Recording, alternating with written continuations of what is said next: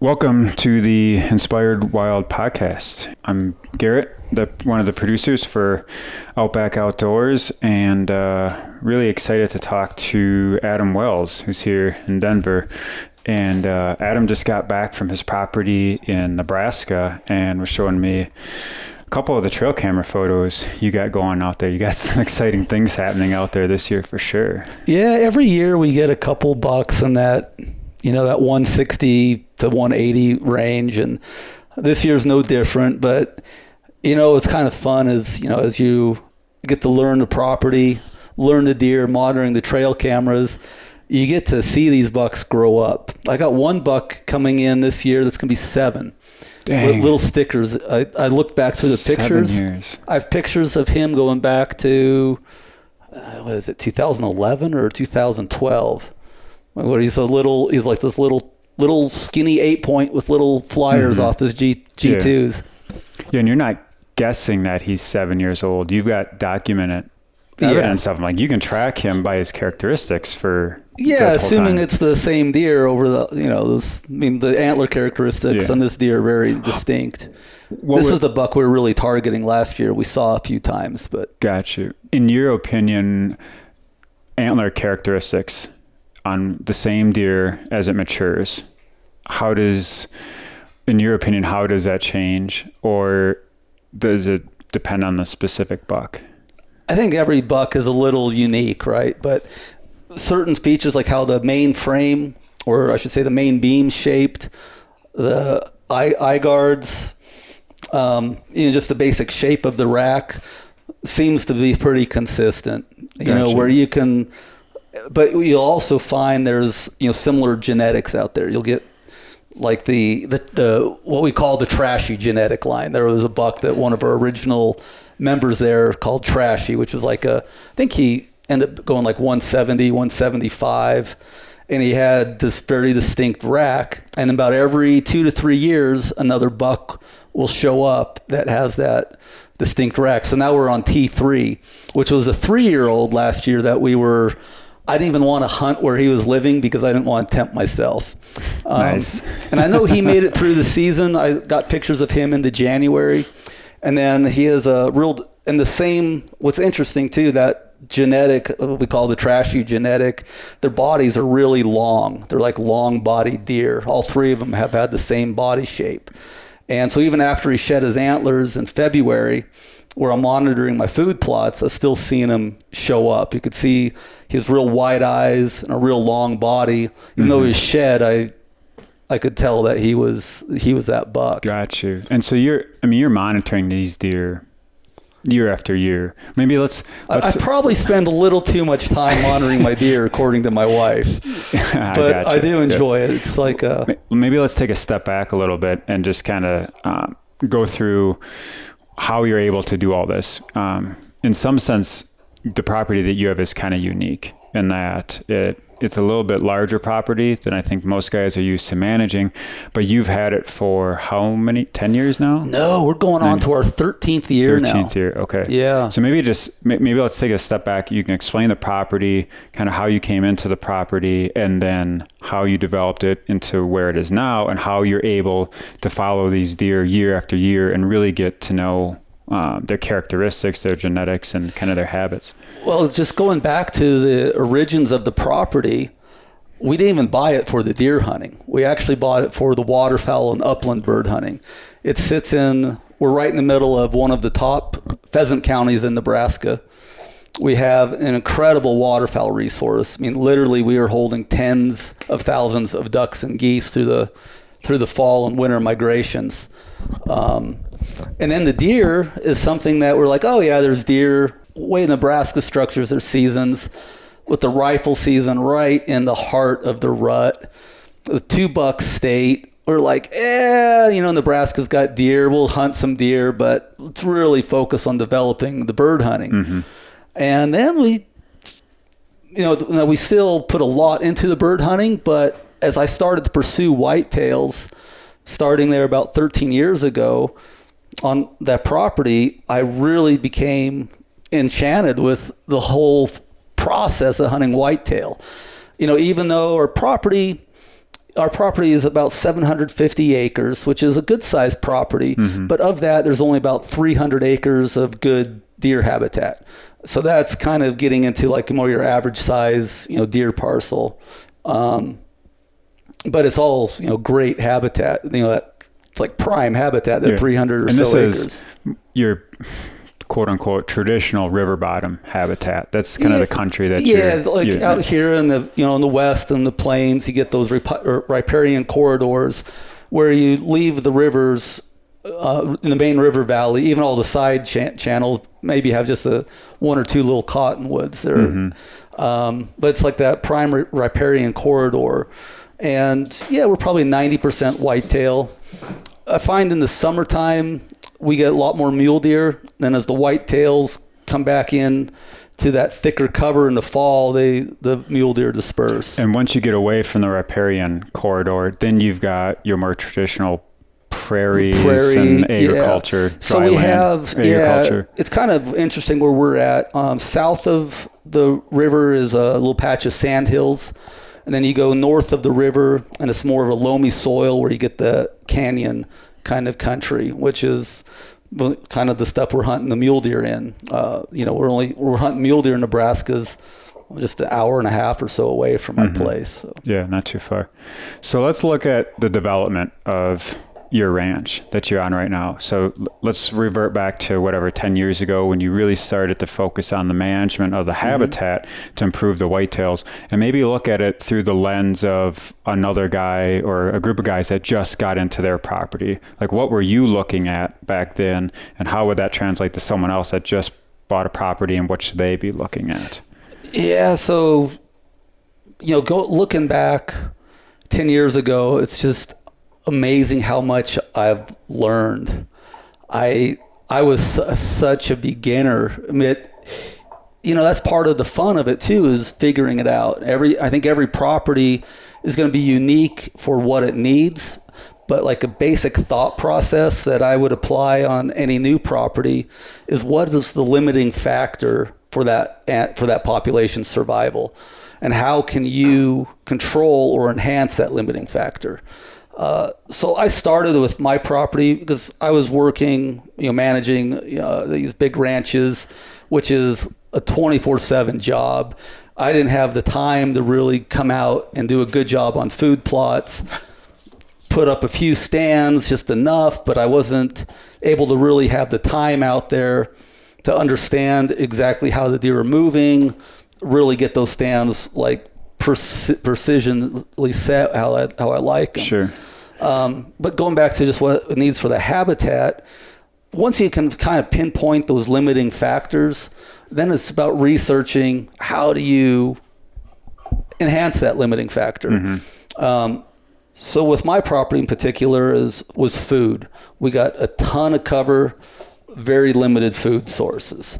So now I went from so I started putting in some small food plots and it's a very dry, very challenging environment to grow anything where we are. Right. Uh, I have very sandy soils, so it holds very little moisture. And then we might go two, two and a half months in this growing season without a shot of rain, not even a drizzle. And it's into the 90s every day, Yeah, sometimes lately hundreds it's, for it's days been in, in, the upper Yeah. 90s, low hundreds Dry, for dry. it's a challenging environment. Sure. And then we're relatively high elevation. You know, we're about 3,000, 3,500 feet in elevation, and that shortens your growing season down considerably too. Um, then my soil pH level is extremely high. I know everybody's talking about having to lime the soils as you go further east of me. Well, I sit on a limestone formation, and being that it's such a dry environment, the plants there's not a lot of uh, chemistry going on with the with the plants uh, to where that will bring your soil to a more on the acidic scale. Uh, there's not a lot of moisture to support you know all the little microorganisms in the Yep. soil that Yep. break stuff Yep. Um, so there's a lot of challenges there, and that's where I really started to dive into the no-till aspects. That's the only, only way they can really grow crops. Um, and what I've found is by growing a really good stand of wheat or triticale, one, the deer will use it in the fall, but then to let that plant mature, that's a plant that's adapted really well for our environment. And then all of that, the root action and how it interchanges with CO2. I'm not a soil scientist. I've read some stuff on it, but that chemistry of the roots will actually lower my pH to where so by having a good stand of wheat to plant into, it lowers my pH to where my I'm getting closer to that seven line. Mm-hmm. Honestly, I'm trying to get my pH down to eight. My soil pH is really high. Uh, but having a really good crop of wheat or rye, triticale, those are the, the three that I really focus on, b- brings that pH down. And then letting that mulch layer stand shades the ground. And then once, and then when I plant through that straw, that straw is helping suppress weeds, helps shade the ground, helps hold in what little moisture there is. So I find my most successful plots, like my corn plots this year, are doing amazing where the hot zone yeah. fence is up. Yeah. Outside of it, it's grazed to the ground again. Right. But the the corn, it's six foot tall. It's a, it looks as good, if not better, than the production corn fields around me. And it's just, but it takes two years to get that wheat crop in, to get that good stand of stubble, uh, to where you lowered the pH, you got the mulch, and then you have the perfect conditions to grow whatever your right, your main right. crop is. Do you envision ever going away from that no-till practice, or do you think that's the that's the way of the future? That's all I'm doing. All I do a lot of custom food plots for clients too. That's all I do is no-till. Mm-hmm. I I'll take a rough, unlevel field that hasn't been tilled. When you till it, you're killing all of the chemistry Oh, we have a puppy visiting. Yep, sorry about that. Hi, Luna. Hear the tail. how are you? Thumping against the table. That's my my three month old yellow lab puppy. And she is a cutie. She All right, Luna. We might have to put her up. But just for what you're doing, every time you till the soil, what you're doing to destroy all of the microorganisms in that soil and how those microorganisms are creating a community within the soil that helps the water infiltrate and stay in the soil rather than just puddle up on top and evaporate. But there, the trade-off is you have to apply herbicide to terminate the weeds or whatever mother crop, like was I'm putting in the wheat. I'll let that wheat almost mature I'll and I'll spray it before those seeds are viable. So then I'm not having a bunch of you know weed or triticale seed on the ground sure, I'm competing sure. with. And you, along with the no-till program, you have to kind of retool your implement to take to to make sure that you've got you know the, the tools that are required. It's yeah, not as simple and, as and just really, going out. And it's it's a lot. All you need is a good sprayer and a no-till drill. Gotcha. Those that's the two things that you need. Mm-hmm unfortunately, we a long story, but I was going to purchase a no-till drill for my property this year, but I'm still stuck with having to rent. Long story. Yeah. My clients that I do work for have their own own equipment, some you know really nice no-till equipment sure. that. So there's options though. If if you want to go through that program, it's not like you have to go yeah. outright by the buy the stuff right away. Yeah, and so instead, so sprayer, I'm just using a sprayer on my Ranger that cost me about 800 bucks. Um, the you know some of the ATV no-till drills, um, some of them there, there's a couple different brands out there that look like they're pretty good. Um, the one I've tried was uh, where I have a, another friend, Chris Rowe, Rowe Hunting Resources. Mm-hmm. He's uh, he's come up with his little little Genesis three a few times. Hey, we got we're, we're cute, but the tail thumping. So you mentioned uh, food being the limiting resource in your mm-hmm. place. What are some other examples of limiting resources that you would see that maybe aren't typical to your geographic location, but might be someone else's? So a lot of people, it's going to be quality cover, and that's something that and, and covers a, a, very broad topic, right? You have different, and I'm, on my property, I'm trying to balance the different type of cover out from, you know, good thermal cover for the wintertime to good summer cover. Uh, and I have a lot of uh, cedars and Russian olives that are, are, an invasive tree. but when they're at the right age, when they're when they're about oh six to fifteen feet tall, they're giving great thermal cover. Those branches are still close to the ground. This is on the cedars. That's the kind of age class of cedars I'm trying to get to.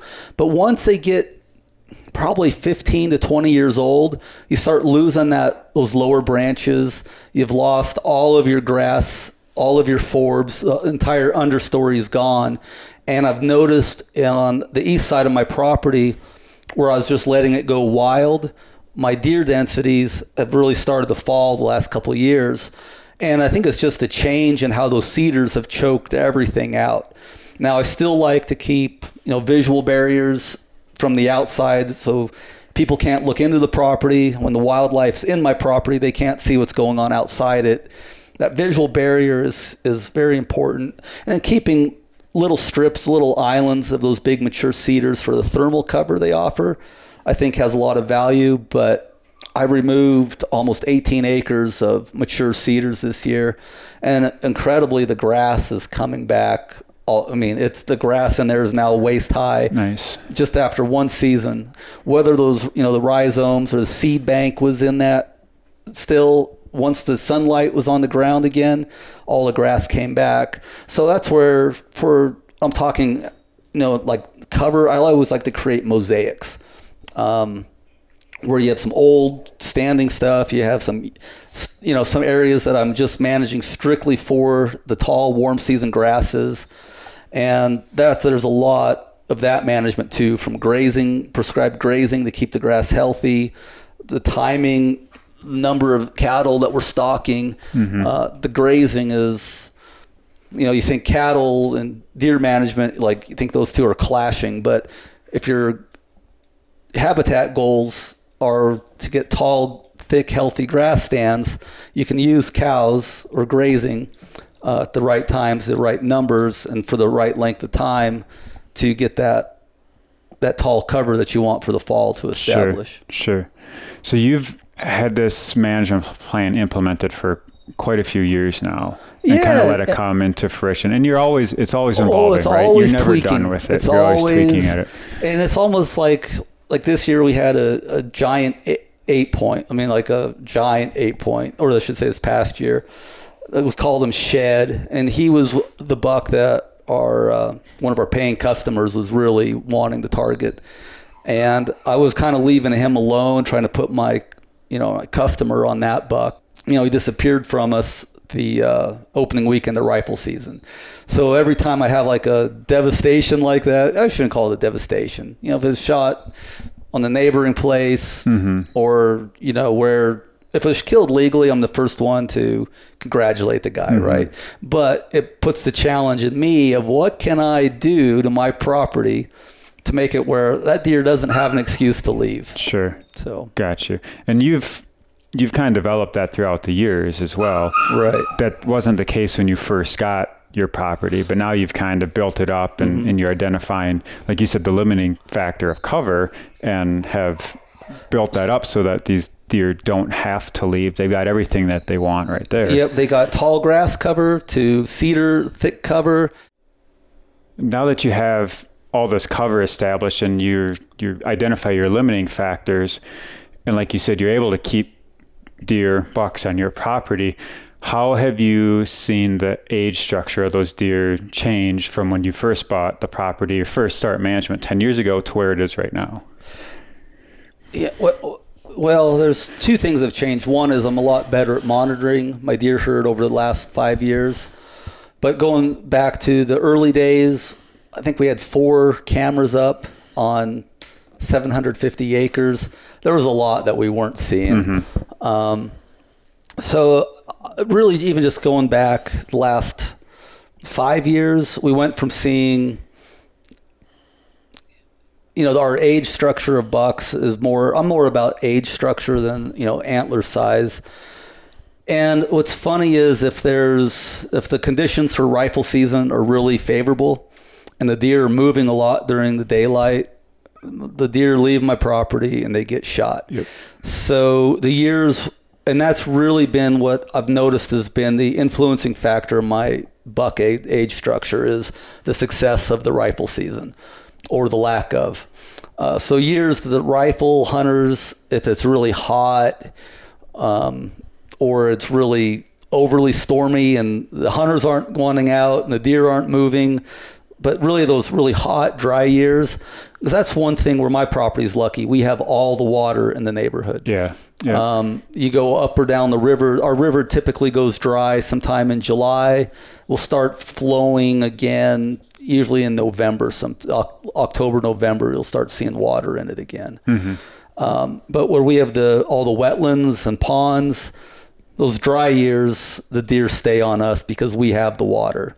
Now we have the food, we have the mosaic of cover, so those deer can select whatever cover that they're needing for that time time of year or that particular sure, day. Sure. so if the neighbor neighbors wanted to improve their hunting, they would identify the limiting factor of water, Mm-hmm. and they would f- try to find ways to put in watering stations, or how do they hold water longer throughout the year and try to keep the deer from leaving them their Right. property and going onto yours. Right. Right. That's how your system kind of works. Yeah. Of limiting factors. And then most of my neighbors aren't, uh, they're they're using different grazing rotations where they're not allowing that grass to get very tall. You know, my neighboring property, um, the grass is maybe ankle to knee high, uh, where my property is from knee high to head high. yeah. Yep. Um, I noticed that.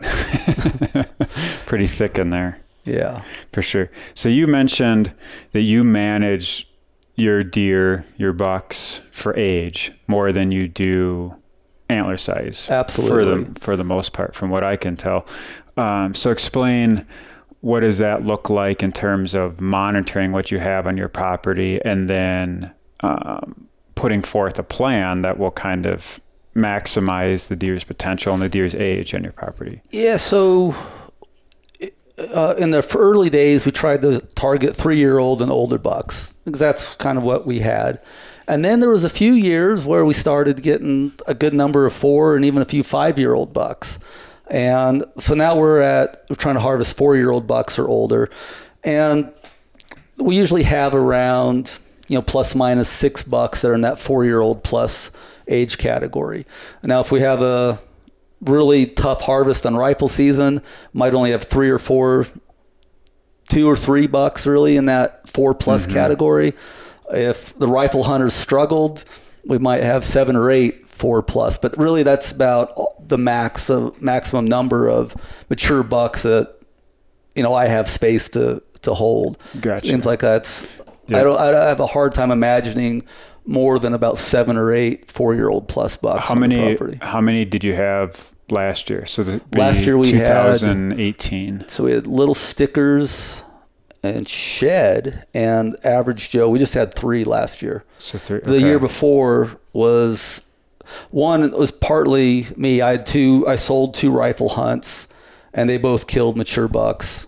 Um, and then, you know, it was, it was just a perfect rifle season. We lost a lot of bucks. Gotcha. Um, but, but so the year before we had, I believe we had eight bucks, four year old plus, and then after that rifle season, we just had three. Yeah. So it fluctuates quite a bit. It does For Just- sure. It, it and that really seems to be the the factor to me. Yeah. and that's where my management goal, and then how, and that's where I'm changing things up this year because we lost that giant eight point. Hey, it happens, right? But I'm going to change how we access through the property. I built a new little ATV path. Um, to where uh, one was also got pictures of trespassers on the property, which was pretty frustrating too. I bet. Yeah. So I'm going to be driving the ATV up and down that corridor where the trespassing is, um, and just try changing the human pressure. You know, that's another element that we can all control in our property. sure. So, you know, and that's what I was going to talk to you about. A lot of people don't have a sanctuary. You know, limiting your presence and your act activity, uh, where those deer feel completely safe and are never bothered. Um, and some of my sanctuaries are they're different. I got one of my sanctuaries is a big warm season grass patch with just a few clumps of cedars in it. uh, and that's where the deer are right now. They're not in the thick cedars. Uh, in the fall, that's when it seems that I call it the outback. It's uh, just north of that east food plot. Just a big, I don't know, it's probably close to 40 acres of just grass. And I'll graze that every three to five years just to keep the grass healthy. Um, as you get into colder time, that's when they'll move into those big, thick cedar patches. So it's just keeping the variety of that habitat. But it's still, it's like, how do you manage your human activity? Yep. And that's where I try to develop patterns through the ranch that the deer accept me. They accept, oh, okay, yeah, that's normal. That's normal. He's just checking the food plots, checking the food. Okay, yep, that's yeah, that's that's normal activity. Um, you know, so the deer, you know, are also able to pattern me, so I can get to where I need to go and check on things. Gotcha. That makes sense. Um, yeah. Because those deer will pattern you too. And those sanctuaries, you literally never go in them, other than the occasional habitat project, and then you're out, right? Yeah, I'll go minimal. in. Yeah, like like this year, I mean, I didn't even shed hunt in my central sanctuary. I just left it completely alone. Um, but where I'm doing a lot, of habitat work, like this year and next year too, I'm going to be in that East Sanctuary doing a lot of you know bedding area improvements. Mm-hmm. And being I'm in there with the equipment, I'm in and out on the ATV multiple times a day. I'll go ahead and shed hunt and really walk it and see what I can learn. Gotcha you're targeting you said four year old bucks right that, now. that's that's kind of what your yeah. your goal is right now. Let's talk real quick about what you look for and when to age deer primarily. What are you looking for that tells you that that is a four year old deer? And maybe let's break this into two different categories. When you're looking at trail camera picture and when you're in the stand and maybe we can relate that back to what happened in 2018 because yeah. I think everyone goes through that and I'm I'm raising my hand right now too because I've been through that exact same situation and I struggle with that. Yeah, so so the hunt last year there was a really nice nothing special, just I call him average Joe, nice 4-year-old 8 point. I passed him up um, the year before as a 3-year-old. Um, he's a buck I thought I knew really well and a three year old eight point stepped out. I had to make a split second decision, but we were in that stand hunting that particular buck. Mm-hmm. And when this three year old stepped out, the rack looked right, the body looked right. And, you know, I made a, you know, 10, 15 seconds. I thought it was the buck I was in there for. Yeah, I don't even think it was that long looking at the footage. Like it, it was. It happened pretty yeah, fast. You look over your shoulder and it's right there, and then you're like, drawing back. Him. Yep, it happened really quick. And Average Joe was. And then I ended up missing Average Joe in late season. Um, well, I, I, he he dodged my arrow. I uh, I stopped him. He was alert, and I might have. I mean, he, I, I had a buddy I just with me. I was hunting does with. Mm-hmm. We weren't even really targeting him then, but he came by, and uh, I actually clipped just the top of his back as he do- do- dodged the arrow. Got out of the way, huh? He got out of the way. Dang. Uh, so average Joe, you know, was a four-year-old because of your history with him, because right. you could track him. Because, but what is? But, uh, if you looked at average Joe, you'd say, yeah, he's maybe three or four just he was just an average sized rack. And like you said, he didn't have yeah. a particularly big body. Um, it was a three year old that stepped out, and you looked at the rack real quick, and it, it looked, looked the like same. him. It looked yeah, like so yeah. using using antler size and configuration as a judge of age is just and that's where it's not a very good indicator. Of, and that's where I had a three year old buck on the property T three who was 165 inch, maybe a little bit bigger three year old. Yeah and he had a really long body, but because I saw him as a two year old the year before, where he was a big rack two year old, but you couldn't make him into anything more than a two year old with his body characteristics. Mm-hmm. You know, really the definite transition line on the neck, uh, just looked like a doe with really big antlers. You know, as a sure as a two year old. That's crazy. And so different. As a three year old, it's like you see him like, oh, oh, yep, that's him. Like, Yep. And uh, I purposely stayed away from where he was at because I didn't want to tempt myself. Yep, But I know sure. he made it through the season, and he'll he's a buck that will show up uh, sometime in.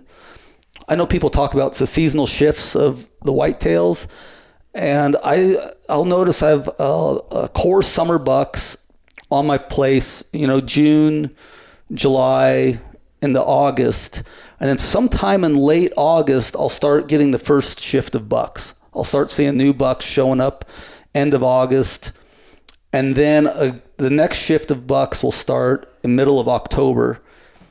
There'll be another influx of bucks, and then I'll have I'll lose a few, but my property just seems like it builds bucks through the season, and then the end of October, first week of November, it's just it's fun. Every every pool, there's new bucks like every day showing up, and then uh, those rut bucks, most of them will stay on my property through Thanksgiving.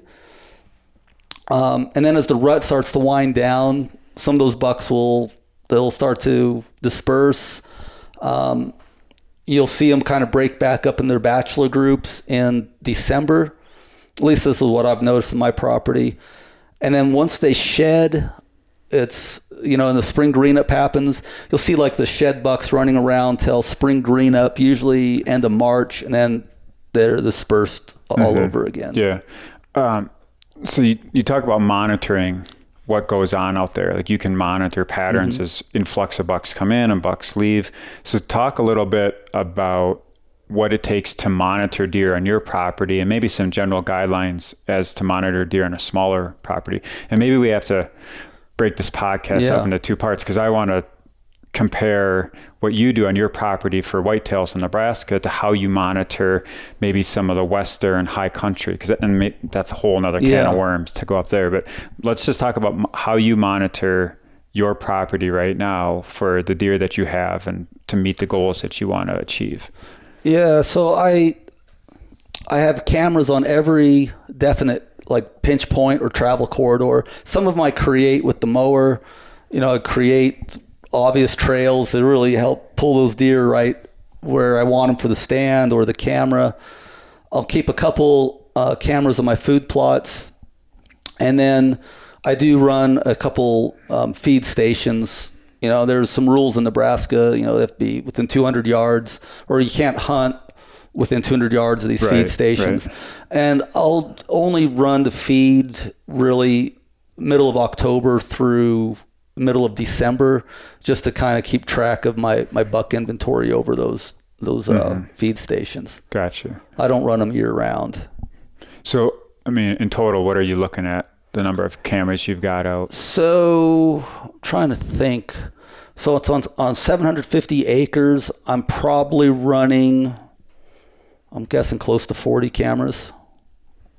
and you're checking those well obviously it it's based off the season Yeah. let's say right now july like right whatever, now, I only July have about 10 cameras out, 10 just cameras. monitoring food plots. And how often are you checking those um, maybe like every, I'm out about every two to three weeks just to stay on top of, you know, spraying and make sure that the hot zone fence has got a good battery on it. sure So right now, about every two to three weeks, I'm checking.